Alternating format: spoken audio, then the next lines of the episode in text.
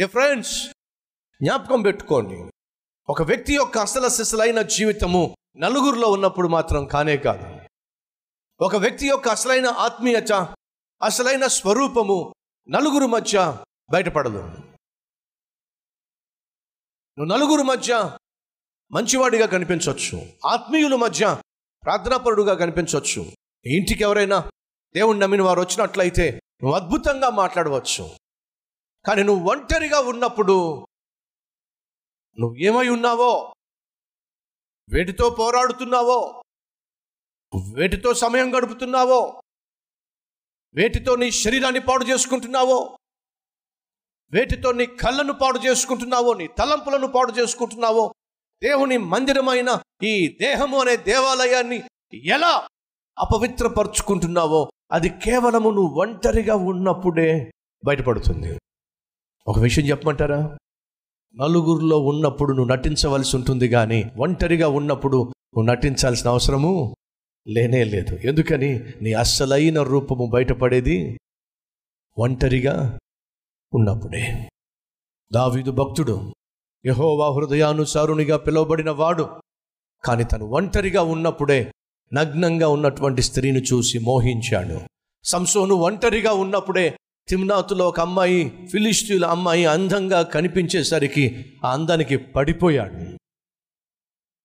మోషే ఒంటరిగా ఉన్నప్పుడే తన కోపాన్ని అదుపులో పెట్టుకోలేక ఐగుప్తీయుడు ఒకరిని చంపి పడేశాడు అవ్వ ఒంటరిగా ఉన్నప్పుడే సైతాను చేత శోధించబడి తినకూడని ఆ పండు తిని ప్రపంచానికి మరణాన్ని అప్పగించింది. యేసుక్రీస్తు ఒంటరిగా నలభై దినాలు ఉపవాసం ఉండి ప్రార్థన చేస్తున్నప్పుడే సైతాను వచ్చి యేసుక్రీస్తును బహుగా శోధించాడు. యోసేపు ఒంటరిగా ఉన్నప్పుడే రా!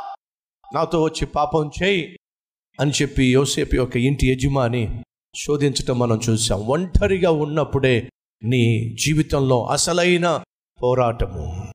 ఒంటరిగా ఉన్నప్పుడే సైతాను నీతో పోరాడే ప్రయత్నం చేస్తాడు. నా ప్రశ్న ఒంటరిగా ఉన్నప్పుడు నీ పోరాటం ఎలా ఉంటుంది? ఒంటరిగా ఉన్నప్పుడు నీ ఆత్మీయత ఎలా ఉంటుంది? పోరాడుతున్నావా ఓడిపోతున్నావా?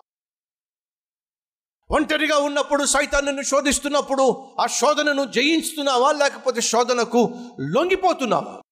ఒంటరిగా ఉన్నప్పుడు సైతాను వచ్చి ఇలా చెయ్యి అక్కడికి వెళ్ళు. ఆమెను కలువు ఇది తాగు ఇది తిను అది చూడు. ఇలా చెయ్యి అని చెప్పి సైతాను నిన్ను శోధిస్తున్నప్పుడు ఆ శోధనకు లొంగిపోతున్నావా? లేకపోతే ఆ శోధనకు ఎదురు నిలిచి పోరాడగలుగుతున్నావా? యాకోబు ఒంటరిగా ఉన్నప్పుడు రాజీ పడలేదండి. యాకోబు ఒంటరిగా ఉన్నప్పుడు ఓడిపోలేదండి. యాకోబు ఒంటరిగా ఉన్నప్పుడు పోరాడాడండి. ఈనాడు ఒంటరిగా ఉన్న సమయంలో తమ్ముళ్ళు చెల్లెళ్ళు కాలేజీలో కావచ్చు హాస్టల్లో కావచ్చు సింగిల్ రూమ్లో కావచ్చు అలాగే భర్తలు భార్యలు ఆయా సమయాల్లో ఉద్యోగాలు రీత్యా దూర ప్రాంతాలకు వెళ్ళాల్సి ఉంటుంది. లేదా నీ భార్య నిండు చులాలు కనుక ఒకవేళ ప్రసవం కొరకు వెళ్ళవలసి రావచ్చు. భర్తవైనప్పటికీ భర్త అయినప్పటికీ భార్య అయినప్పటికీ ఉద్యోగాలు ఇచ్చే మరొక కారణాన్ని బట్టి ఒంటరిగా నువ్వు ఉండవలసి ఉండొచ్చు. కానీ అడుగుతున్నాను నువ్వు ఒంటరిగా ఉన్నప్పుడు ఖచ్చితంగా అనేక పోరాటాలు ఉంటాయి. శరీర సంబంధమైన పోరాటాలు ఆత్మ సంబంధమైన పోరాటాలు ఆర్థిక సంబంధమైన పోరాటాలు. అనేక పోరాటాలు గుండా మనం ఒంటరిగా వెళ్ళవలసి ఉంటుంది. ప్రశ్న ఆ పోరాటాల్లో నువ్వు గెలుస్తున్నావా? ఓడిపోతున్నావా? యాకోబు ఇప్పుడు ఒంటరిగా ఉన్నాడు పోరాడుతున్నాడు.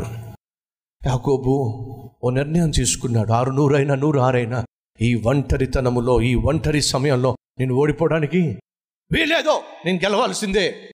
ఈరోజు మనం ఆ తీర్మానం తీసుకుంటే ఎంత బాగుంటుంది. నేను ఒంటరిగా ఉన్నప్పుడు తుంటరి తలంపులు వస్తున్నప్పుడు తుంటరి ఆలోచనలు వస్తున్నప్పుడు తుంటరి పనులు చేయమని సైతాను శోధిస్తున్నప్పుడు నేను గెలవాలి. అనేటటువంటి ఆశ ఆలోచన మనకుంటే ఎంత బాగుంటుంది. సాతానంతో పోరాడుతున్నావా? లేకపోతే పడిపోయి నేను కూడా నీ పార్టీ అనేస్తున్నావా? ఆ రోజు యాకోబు ఒంటరిగా ఉన్నప్పుడు ఓడిపోలేదండి. ఆ రోజు యాకోబు ఒంటరిగా ఉన్నప్పుడు లొంగిపోలేదండి. పోరాడాడండి. ఒంటరిగా ఉన్నప్పుడు సహోదరుడా సహోదరి పోరాడదాం. ఒంటరిగా ఉన్నప్పుడు ఆత్మీయతను కాపాడుకుందాం. ఒంటరిగా ఉన్నప్పుడు పరిశుద్ధతను కాపాడుకుందాం. వినండి. యాకోబు ఒంటరిగా ఉన్నప్పుడు పోరాడి గెలిచాడో అది అతని జీవితాన్ని మార్చేసిందండి. యోసేపు ఒంటరిగా ఉన్నప్పుడు శోధనను గెలిచాడో అది అతన్ని దేశానికి ప్రధానమంత్రిని చేసేసిందండి. ఈరోజు యోసేపు వలె ఒంటరిగా ఉన్నప్పుడు గెలిచేవాడిగా ఉండాలి. యాకోబు వలె ఒంటరిగా ఉన్నప్పుడు గెలిచేవాడిగా ఉండాలి.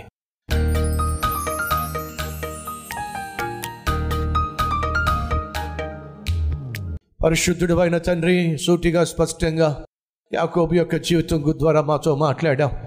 పెట్టబడిన ఈ వాక్యాన్ని ఫలింప చేయండి నాయన.